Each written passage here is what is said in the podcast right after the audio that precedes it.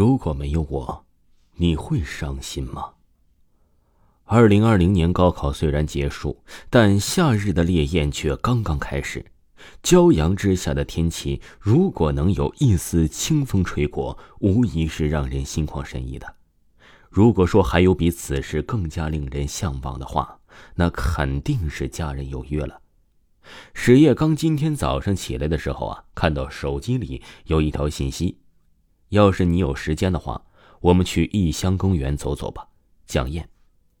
史叶刚看完后，瞬间清醒了。他想起了一九九九年第一次见到蒋燕的那天。嘿呦，你别挤我，这人咋这样啊？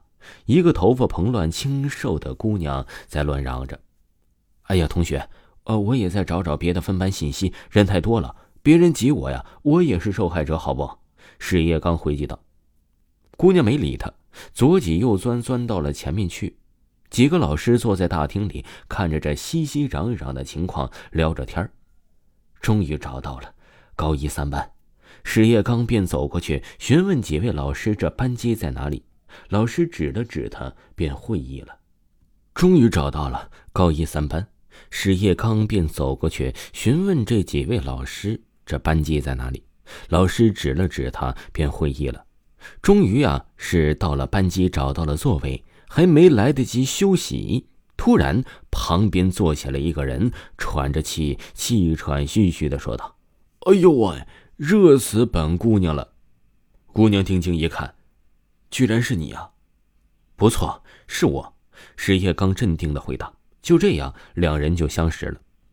石叶刚摇摇头，拍了拍脸，清醒了许多。刚要出门，他妈说：“呀，干嘛去啊？”刚考完试，你别走远，路上注意安全。知道了，亲妈。石叶刚不耐烦的说道。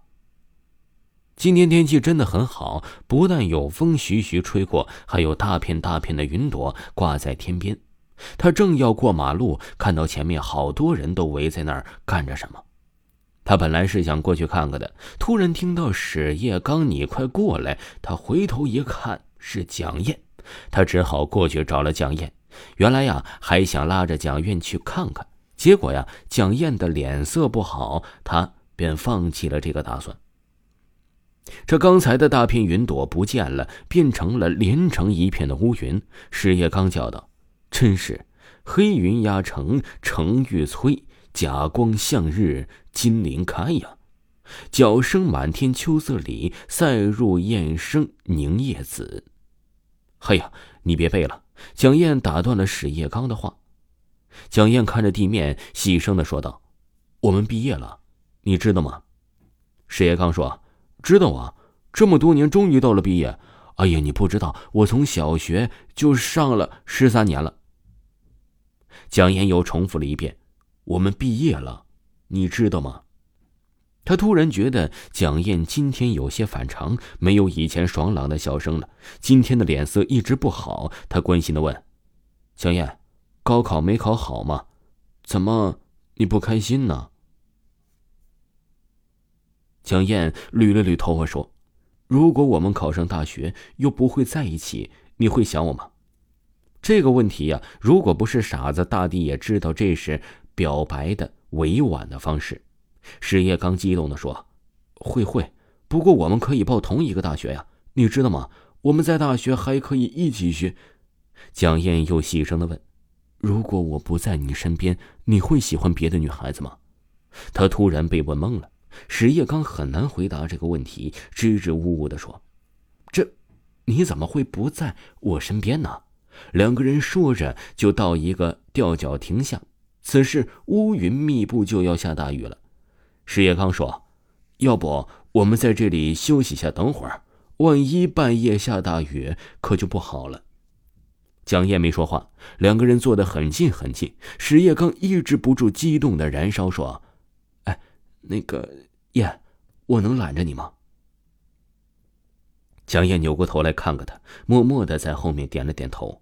外面的雨越下越大，此时他的心中只有一个人，那就是蒋燕。虽然下着雨，但是天气并不是很冷，可是他就怕有一丝风能够吹到蒋燕，紧紧的揽着蒋燕一动不动。时间一分一秒的过去，天似乎凝结了。不知过了多久，蒋燕突然说道：“如果没有我，你会伤心吗？”他只知道，此时自己是最幸福的人，也无法体会到失去或者相隔时的痛苦。这正所谓“少年不识愁滋味，爱上层楼，爱上层楼，为赋新词强说愁。而今识尽愁滋味，欲说还休，欲说还休，却道天好个秋。如果没有亲身经历了，又怎么和为忧呢？现在的史叶刚还在想。如果没有你，或许是另外的一个人。如果我又不会这么伤心了，这是个哲学问题。天色渐晚，他呀不情愿的和蒋燕分开了。蒋燕说：“你先走，因为我想看看你的背影。”史叶刚一边走一边回头看看蒋燕，直到蒋燕的身影消失在泛起的夜霾之中。史叶刚走到了回去的路上。那条路啊，也早就恢复了平静。雨水过后，似乎什么都没有发生过。刚回到家，他妈就说了：“小刚，你知道不？咱们隔壁那村呢，就是你班那个谁早上出车祸了，人嘛没抢救过来，可惜了一个姑娘。”师爷刚说：“什么时候啊？”就早上啊，他疯的跑出去，来到了那个亭子，喊叫道：“你在哪里？”夜。平静的连风都懒得吹，他得到的只是一遍又一遍的回音。他跪在下午坐的那个地方，想到了那句“如果没有我，你还会伤心吗？”他突然明白了，这句话原来啊是一个离别十言万语的总会，不只是一个人，而是那蒋燕情窦初开的情。这份情是蒋燕第一份耕耘，却也是史叶刚对于他的一次收获。此时，史叶刚才觉得他的心如刀绞，呼吸困难。